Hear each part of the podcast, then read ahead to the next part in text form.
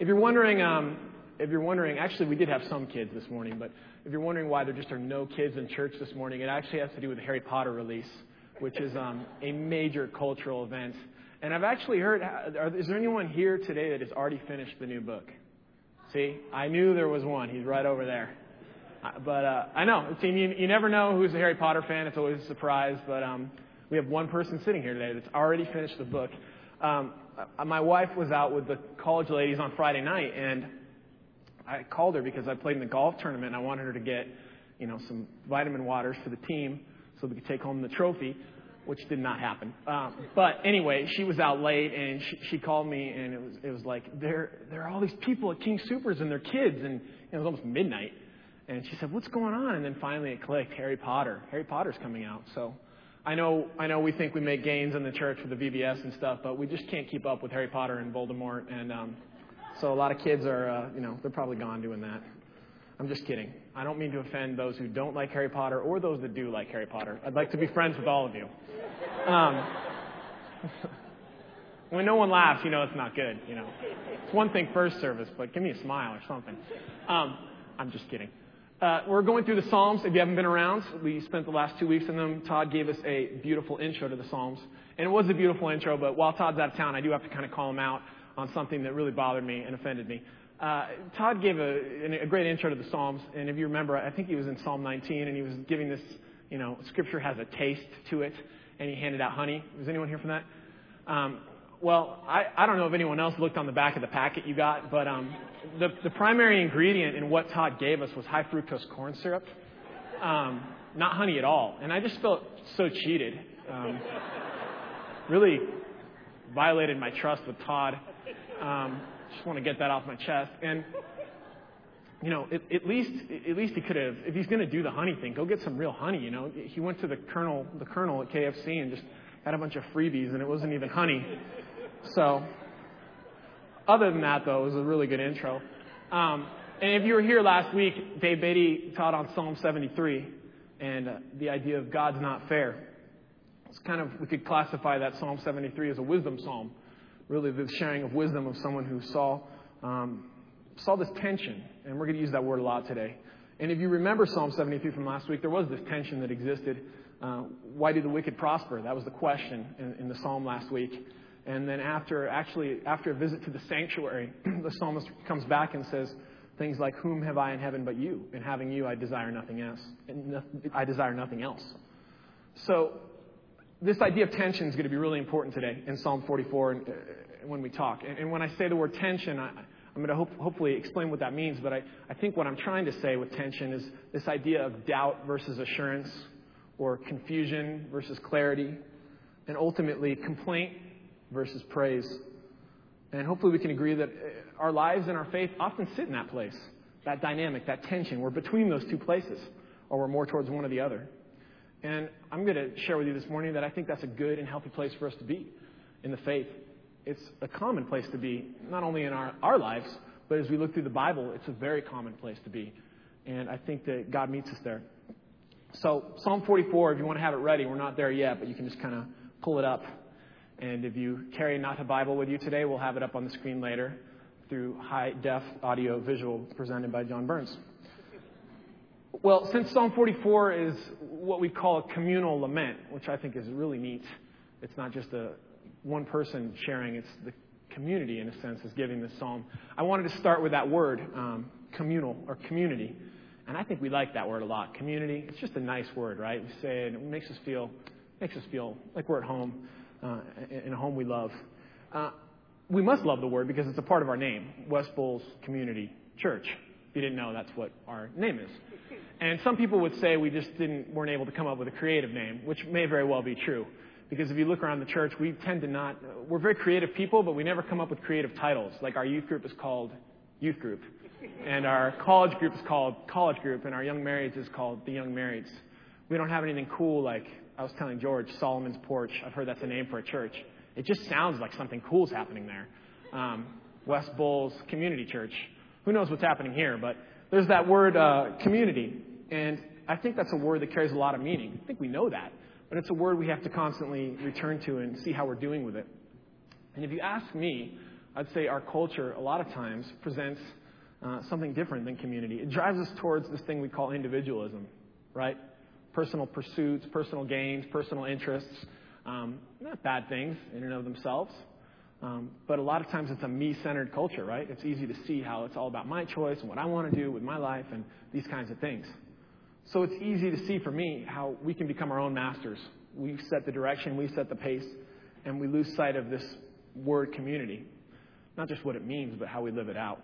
So the church always has to come back, I think, to this word and this idea of together, this idea of where two or more are gathered, um, or as Jesus said, let them be one as you and I are one. I think that's just a goal we have to always come back to, and, and we have to deal with it. Well, I'm going to I'm to start with a little bit more of a secular experience, but I found it highly a highly spiritual experience uh, that I'm going to share with you. Uh, how many of you been to Red Rocks? Okay. I just want you to know, I, I asked that first service and I got one hand. I don't know. I, I don't know whether there was. And then I said, "Are you serious? Come on!" And then I got a few more hands. I don't know what was going on there. Most of us have been to Red Rocks, and I haven't been to a concert there in a while. But I had a magical experience at Red Rocks last week. No, don't worry, I wasn't under any drugs or anything like that. Um, it was just simple, plain cinema. Uh, we, we decided, a few of us in the college group, to go out to movie night at Red Rocks. It was uh, Back to the Future. Fabulous film. And uh, Cassie, my wife, is sick of hearing about this because I've been talking about it a lot. But I kept telling, her she wasn't there, and I kept telling her, Cassie, it was magical. You know how they say the movie is supposed to be magical and all this? Doesn't happen a lot for me. But when we went to Back to the Future at Red Rocks, it was magical up on the, up in the amphitheater, a little light breeze, and you've got 6,000 people cheering on Marty or Calvin McFly in, in, in, in, taking care of Biff and getting back to 1985 and, and all this. And you just got caught up in the excitement. We, we cheered when good things happened, and everyone was just together. It was, it was an experience of community. A few of you guys that were there, you know what I'm talking about. It was, it was incredible. And, and I thought to myself, as I'm sitting at Red Rocks, if strangers can come together you know, at Red Rocks for a couple hours and be, be united in this purpose and passion for Back to the Future and be so excited. I mean, I'm talking standing ovation when Biff got knocked out. If, if we can gather together for that, you know, shouldn't we have an idea when we come together on a Sunday morning of our purpose, of why we're united here? We shouldn't just kind of blow in and blow out. We should have an idea. And, and we should be excited, as excited about that purpose. I mean, we're not talking about a movie here. We're talking about our faith. And we're talking about the church. And we saw a piece of that last week with Dave in Psalm 73 when he entered the sanctuary. That's when he kind of had this revelation, the psalmist. So, community. We're going to talk more about that. Why don't you open to Psalm 44? Are we ready? Are we excited? Uh-huh. Yeah. I think community, the idea of community, saturates not just the Bible, but the Psalms especially. We've had books and chapters in, in the Old Testament that have told us the story of God's people. They've shown God's God's interaction to humanity, what God says to humanity, how He directs them, how He leads them, these kinds of things. And then for one book, um, uniquely, we have an entire book of the Psalms where God's people speak back. You know, this is the people speaking back to God. And we think maybe it would just be kind of vanilla, one flavor all the way through kind of thing. But that's not the case. We get writings that are fabulously honest, diverse, and um, really raw in communicating their own faith. We've been going through the Psalms, or we just finished going through the Psalms with the college group. We're finished, guys. I know you're sick of it. Um, but we asked the question there as we were looking at the Psalms, like, wow, look at these Psalms that we have, these incredible, honest connections. You read it, and it's someone just really able to articulate where they are in their faith at a particular point and really speak out and say, this is how I'm feeling internally, this is where I am with God, this is and, and they're able to say it so well. And we ask the question are, are we able to communicate so well about our faith? You know, we have to ask ourselves sometimes could we put down on paper, could we speak um, something about what's going on, wherever we are, whatever it is that's going on in, in our faith, in the road that we're in, are we able to communicate that? It's a, it's a good question as we go through the Psalms. Well, we're going to start together. We're going to read, um, I'm going to read verse 1 through 8, and then we'll kind of we'll break it down here as we go. Psalm 44, verse 1. We have heard with our ears, O God, our fathers have told us what you did in their days, in days long ago. So we have heard. We start with that. This is we, this is us. And, and what is it that he's saying? Our fathers have told us. There's this idea of story that is sacred to the people of Israel. Um, it's, I'll make a, a decent analogy, and that is if you have great family stories that are kind of passed around the table and at events, there's always these stories that get told And then over years, they kind of get blown up bigger than they even were. And, you know, who knows what the truth is anymore. I, we had one of these just a week ago. Um, we were over at my parents, and my, when my brother Derek was two or around two, they were my parents were at their friend's house, and they had this high deck, really high up, hundreds of feet in the air. And um, Derek started, you know, walking over to the edge. And my dad was telling him, he said, You remember when, when Derek, well, I, he was telling my mom, you remember when Derek, you know, was walking towards the edge of that deck and I dove from my chair and grabbed him by the leg and saved him. And my mom said, Dee, that wasn't you. That was Bruce Palmer, you know, some friend of the family. And my dad said, What are you talking about? I'm the one that I'm the one that dove out of my chair and grabbed him. You know, he would have fallen. And my mom said, what are you What are you talking about? That was Bruce. So Cassie and I are just cracking up because my parents can't figure out what happened. You know, uh, who who rescued my brother from from sure death? Who knows? Nobody even knows anymore. Um, but everyone has their own version of the story, and we're going to try and interview people and figure out what really happened. But as we start in here in 44, this is more than a family story. Um, this is this is for generations. It's an oral tradition. People passed down and told within this community of faith what God had done how God had made a covenant with them and had joined them as a people, and it was sacred to the people. Well, and, and so what is it that they did? What is it that God did? Uh, and the psalmist will share in verse 2. We'll go on. With your hand you drove out the nations and planted our fathers. You crushed the peoples and made our fathers flourish. It was not by their sword that they won the land, nor did their arm bring them victory. It was your right hand, your arm, and the light of your face, for you love them. You are my king and my God, who decrees victories for Jacob. Through you, we push back our enemies. Th- through your name, we trample our foes. I do not trust in my bow. My sword does not bring me victory. But you give us victory over our enemies. You put our ad- adversaries to shame. In God, we make our boast all day long, and we will praise your name forever. So let's come back in verse 7. You gave us victory. This is a pretty elementary understanding for the people of Israel when God made this covenant with them, when He entered into relationship with them. And if you boil it down to its simplest form, we would just say this that God agreed that if, if they would worship and follow Him, His laws, that God would bless them. And if they didn't, He wouldn't. It was as simple as that at the beginning with the Mosaic, we call it the Mosaic covenant. Some people would call it the Deuteronomic code. Um, it was an understanding that God's people had. We follow you, we play by the rules, so to speak. You're going to be with us. We don't. You, you won't be.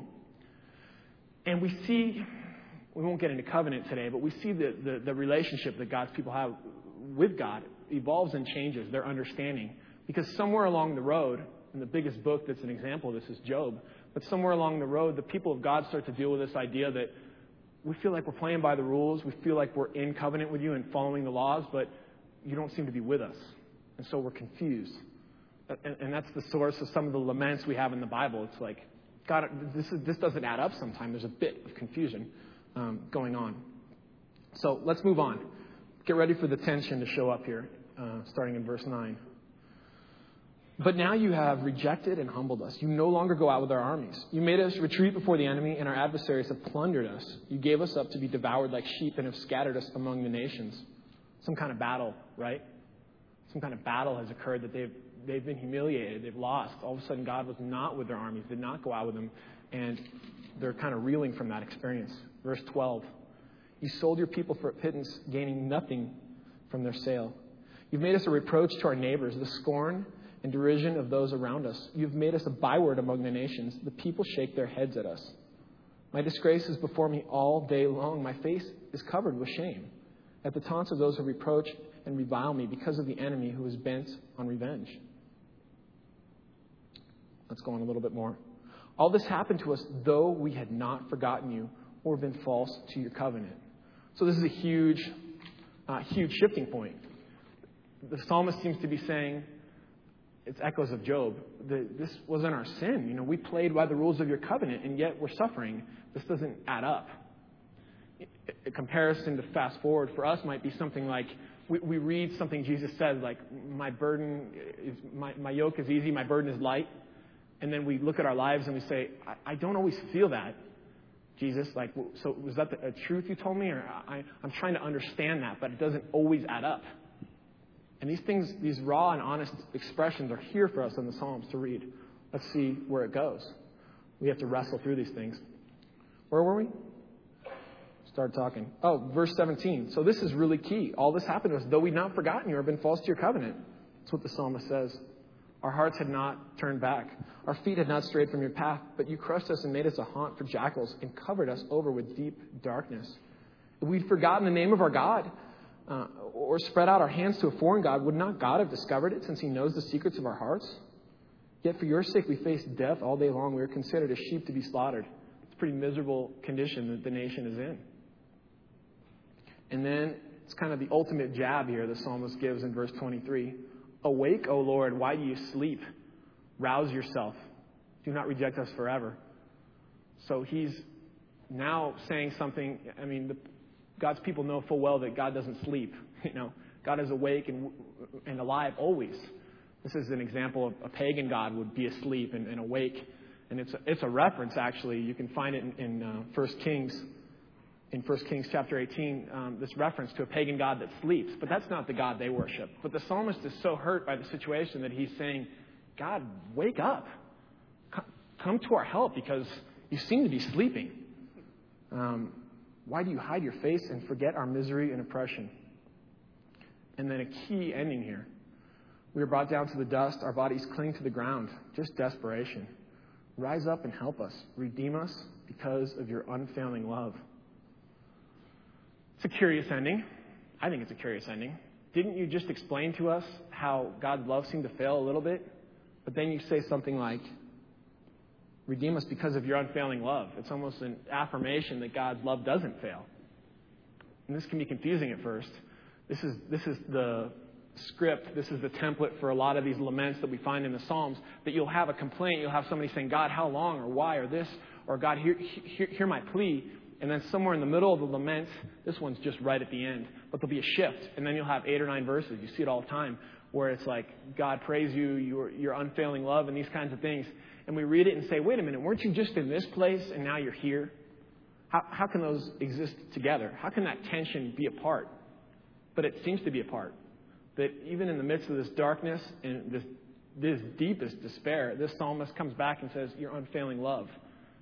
And we have to deal with that and say, is that real? You know, we talked in the college group and we said, is that real for you? When you read a lament like that, eh, does that seem fake? Like, God, why? And then God praise you. And everybody said, no, that's life. That's my faith. I'm dealing with this issue. I'm going through this. I don't understand why, but I still see God in the middle of it. There's that tension. And I can't imagine the Psalms without the inclusion of both verse 23 and verse 26. These, these different realms of protest and question versus praise and adoration they're a part of the faith. And you might say, well, does this really exist in the Bible? I mean, do we really see this? Well, in the Psalms, certainly we see it in the laments. We have Abraham, who seems to be reprimanding God in Genesis 18, but then he's a model of submissive faith in Genesis 22. Moses makes some of the most demanding prayers, complaining, just crying out to God in Exodus 32 and 33. But he's also the enforcer of, of worship and, and praise to God for the people. There's that tension again. Jeremiah, in one speech in, in, in chapter 20 of Jeremiah, combines this complaint and praise in a beautiful way. And of course, Job gives us the prime example of a man who had to come to terms with being someone that worshiped fully and adored God and lived this way and suddenly experienced enormous suffering. So that book plays that out incredibly. So let's step out of the psalm for a minute and ask ourselves do we really relate to this? Can we really find this tension in our lives? I have to say yes. I don't know what you would say of your experience. I have to come back, and I apologize if I always share something about Columbine when I teach, but it's, it's marked me. Most of you know at least a bit of my story that I was a junior when the Columbine shootings happened, and that was a point of incredible suffering for me at age 17. I lost a close friend. She was killed, Cassie, from our youth group.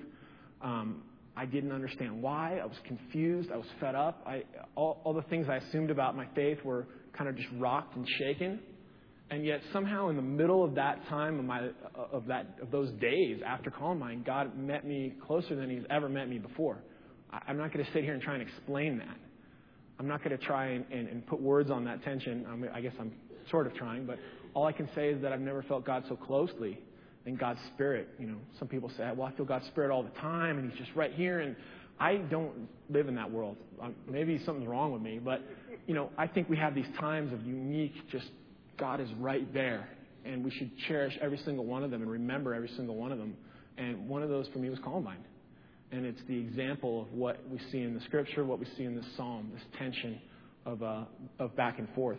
I exist between those worlds tears and smiles. It, it's real for me. I'm not constantly happy. You know, you meet these people, and sometimes they're Christians, and it's like, everything's good. God's with me. Everything's good all the time. You, hey, let's do it. You know, and I'm like, whoa. Like, I felt like that one day in my life. no, I, I think that's great. And uh, blessings to you if that's, if that's your experience. Um, but sometimes I'm thinking, that's just not my daily experience as I'm, as I'm grinding things out my faith. Um, and the opposite contrast of that for me would be someone who's just constantly negative, constantly sorrowful, you know? um, just cynical. What does God do? The system has wronged me. Um, there's no joy. There's nothing to be excited about. You know, all is wrong. That's the other extreme. Like, let me list all that is bad and all that is wrong. And, and we probably know people like that too, um, that just live in that live in that world constantly. I live somewhere between there always, and I don't want to deny either side. Um, and I think that's important. It's a kind of stretched faith um, such as what's shared by Israel in the Psalms. It witnesses a way of God to the world. I took a Bible lit class when I went to Metro, and I'm going to read this quote for you that comes out of the text that we used. This isn't a Christian text. This is a just a scholarly text used in um, state college to study the Bible. But look at how the faith of the people of Israel impresses a, a way of God onto the person who wrote this. I'm going to read this. It says the psalmists persist in an ongoing dialogue with their God, alternatively voicing supreme confidence in his power to save, bewilderment at his inaction, and confidence that he rules as universal king. Accepting both adversity and joy as inevitable components of their community's collective life. The psalmists, in Israel, I would say, uh, affirm the redemptive value of the divine human bond. Now, this is just somebody writing a text for a, a secular Bible lit class. And you can see that anyone can see how, how the Jews have, have shared their God. It's incredible.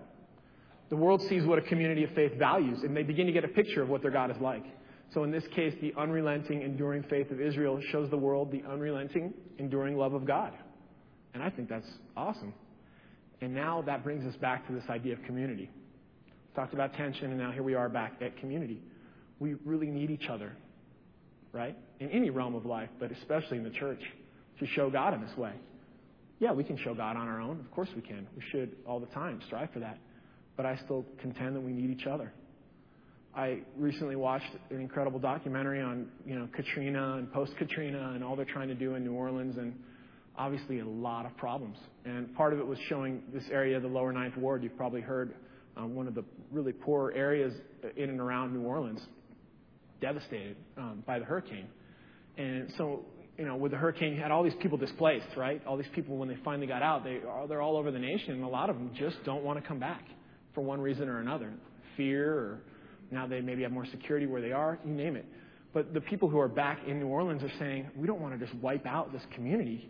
We need the people who were here before to come back, or we don't have, we don't stand a chance to be the, the lower ninth ward that we were before Katrina, to have the same culture, have, have the same feel. We need, and so these people are saying, please, let's work this. Let's figure this out. Come back to New Orleans. Um, is it going to happen? Who knows? It's a real struggle.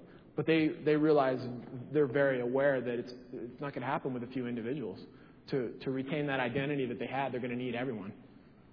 A little closer to home, there's a couple in our church uh, a young couple that actually recently, uh, in the last year, they moved into a struggling neighborhood in Denver, a really uh, rougher community in Denver. They just felt led to go there. They don't have a 10 step plan or formula to fix things, um, but they really want to empower this community to see their need for each other. And, and I, I visited them last week, and it's really beautiful what they're trying to do. I think it's really on the edge of faith. It's one of the, I think, one of the coolest things going on in the church right now and uh, they're sharing their love for, for Christ and they're sharing their faith in incredible ways, but um, in, in the most basic, practical ways, they're opening this community's eyes up to each other. And to fix these problems and issues that this neighborhood is having, having they're going to need each other. And uh, she, she put me, this couple put me to shame as I went down there, and she starts going around and tell me about this person and what they do and their kids and this person who lives over here. And I just said, I don't even know this much about any of my neighbors. And uh, look at what you're doing down here. And it took a real step of faith to, to go there. They need each other. You know, by being here each week, let's come back to the church. You give voice to what community and church look like. Whether or not you believe that, it's true. So you have to consider some questions. And I just wrote down a few. I'll just launch through them for you to think about. Um, well, what does that community look like? How do we become a community that shows what our God is like? There's lots of ways. Do we do it by simply coming to a service and a sermon? Is that adequate for following Jesus? Maybe. Should we be striving to become more vulnerable with people who belong to the body? Ooh, I don't know. How so? How do we become more vulnerable? Where and when does that happen? What about within our immediate family? Does it happen there? Are we people like the psalmists who are able to share our hurts and our, and our praises, our, our pain and, and our joy? Are we able, do we communicate that? Do we communicate either of those? Or both, or nothing? How do we do that? And to who? How does that happen here? And, and maybe the question just comes up for some of you, well, can't I just internalize these things? Can't I just put them put them inside and deal with them? Why why do I have to open up and you know talk to people I don't know or whatever, whatever this looks like? You know, we talked about this at college group the other week, and, and we were saying the college age, and I've said this before, it's, it's this age where you have to redefine your faith. You really do. Because a lot of things, uh, when you're coming out of high school that seem so sure and clear, suddenly get rocked in a new way. And it's that stage of life when you're entering the college age, whether or not you go to college. Um, and so there's a lot that young people are dealing with at that age and, and reassessing and reevaluating. And we talked about it the other week. And, and I said, you know, when you have these issues and confusions, and what do you do? And a lot of people were saying, well, I internalize things. I just put it inside. And, and we all agreed that's not the healthiest thing to do, but it is what we do. And so what, what often happens in that age is people are starting to just deal with these major, massive conundrums in their faith that they can't figure out. And so they internalize it, they don't talk to anyone, and then they find another one and another one, and it just becomes confusing. And after a while, you can say, I don't know what I was doing in the church or with, in faith with God, and it, it's just too much for me to figure out and wrap my head around. And so it's, it's easier for me to just not deal with it, especially in the context of church. It's just too confusing. And, well, there's a lot going on there. But part of what's going on there is that when we don't open up, we don't, we don't stand a chance. It's part of what the community's for. And we, and we would find that we are probably going through a lot of the same things if we were able to talk and discuss and share and work through. And so we're always striving for that with the college group a little bit of vulnerability, a little bit of openness, so that we can get each other through and see our faith in a new way. So, internalizing those thoughts and feelings, maybe. it seems like that might have some consequences. Finally, does this church, does this community have a voice? I'm sure it does. How are you contributing to that voice? I'm not even talking like money or service. Uh, that's great. But, but how are we portraying our Jesus outside these doors and to one another? How are we doing that? How are you doing that? What does that look like? Some good questions, and we always have to look and face hard questions. I got one more story for you. Uh, we went down to Mexico for the VBS a few weeks ago. And for whatever reason, we've had a lot of travel issues over the years going through Mexico, lost bags. Two years ago, I came home early, and then the group coming coming back, they missed their flight in Mexico City, and that airport's a little it's a little nutty. My bottom three airports, not that this has to do with anything, I just thought I'd share them with you. Miami, Mexico City, and Newark, New Jersey. Those are some bad airports. Uh, Mexico City, though, is one of the worst. Um, just confusing in ways. And so I'm always nervous when we go on these trips. I just want to get to where we're going so we can start to do the VBS stuff. And uh, so we left a couple Sundays ago at 5 in the morning, and we're on the bus halfway to I 70. And I said, Everyone have your passports? I don't care if you left anything. As long as you have your passport, we can get you there, you know. Everyone's checking. And who doesn't have their passport? My wife, Cassie, forgot her passport. Unbelievable. She brought it to the church and uh, she was making a copy so that they'd have one here and she just left in the copier. So now we got to turn around.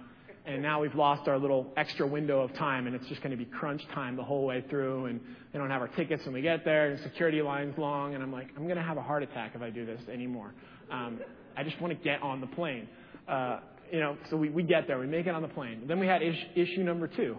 Um, Bruce and Wellborn, a couple guys, they were flying home early this year, so they had some different flight to Mexico City that I didn't even know was the case. And so we get to Mexico City, and in Mexico City, you've got to get in the right line to get to the domestic departure. If you get in the wrong line, you're going to get dumped out on the on the street uh, to fend for yourself. No, you're going to go out, you know, past security, and then you're going to have to come back in, and you're not going to make the connection. Well, I, we get off, and I'm looking for Bruce and, and Ryan. I don't know where their flight's coming in, calling them, can't find them. Finally, get a hold of them on the phone, and Ryan's like, "Oh, we're in this line. They're in the wrong line." It's like, get out of that line, or you're going to miss this flight. So they get out of the line. Then we're on our last flight. We get, we finally all get on board, and it's like, we're here. We're going to make it. Uh, and then Denise Miller runs up to me, and she's like, "They're making me get off the plane." And I was like, Are you kidding me? And I said, Sada, come quick. Sada plays uh, percussion this morning, and uh, she's fluent in Spanish, and we're on a you know Spanish speaking airline now, so I need someone with good language. And we come up, and the guy's like, No, I'm sorry, she needs to leave. She doesn't have the right ticket. Uh, it's not a boarding pass, it's just a ticket. It's not the voucher. It's this. this. And I said, Well, she's with the group. I said, We got to all go together. And, and I said, I said, Sir, she's with us. Look, at this is our group. Uh, is she in your computer system? Yeah, she's in the computer, but she doesn't have the ticket. I need the ticket. I said, you've got her in the computer. You know, we're working back and forth, trying to work it out. And he said, she's got to leave now. I'm thinking, oh, great. You know, this is the only flight here today. We're going to have to put her in a hotel tonight. Um, but I'm not leaving her by herself in Mexico City, so I'm going to leave Sada. Now we've lost two of 14. It's just like total mess. And I said, I said, sir, you don't think I'm trying to I'm trying to buy some time? He said, I'm closing this door. She needs to get off the flight. And I said, okay, Sada, can you get your bags? You need to stay with her. Um, Sada goes to get her bags, walking up out of nowhere. I mean, we were just praying too. Uh, everyone was praying. I know it. And this is crazy. One of those prayer things. This lady just runs down and she said, It's okay. She can stay. And that was it. So she stayed. totally crazy. And once again, it's like I almost had cardiac arrest for like the fourth time in one day. We weren't even traveling with our kids. It's like, what the heck? So, you know, that was a small representation of, of what the voice of community is supposed to be like when we do VBS, no one comes down and just hangs out. Every player is important. It doesn't matter if you don't know a lot of Spanish. We're like, we, we've got work to do, and we're going to do it together. Everyone has a part to play and a tune to sing, and we need everyone. And on that plane, it's like, sir, I need everyone. I don't care what your rules are. We're taking her with us, you know. Didn't come to that, but uh, you know that's what the church should be, right? We all have a part to play, and I think we know that, but we're we're working towards that. So today, uh, Psalm 44, you saw this exposed and I think beautiful tension of faith that is just everywhere in God's Word, and the voice and hope of community through Israel, and ultimately the, the community which is the church in Christ. I told a, a close friend recently, um, I'm just still excited to be part of the church. I think a lot of people get burnt out and walk away, but uh, and I understand that. I feel great purpose here um, in the day to day things I do and the people I know and the community we're working towards here. And sure, of course, I think we often fail miserably at creating a picture of what a church is supposed to look like. We've got all kinds of flaws. People talk and, you know, the church did this and the church failed me and, you know, the church did wrong. It's the same people that walk in and they're not going to say hi to anyone, but they're going to go ahead and chew out the people who are making your bagels in the GP. You know those are volunteers, right? They're doing that for you. You know, what are we, what are we, what are we working on when we come through the doors here? Um, it's a question to ask. I'm excited. I think we're chasing that dream of what a body of believers like Jesus hoped for um, looks like. And I hope you're on board with what that looks like.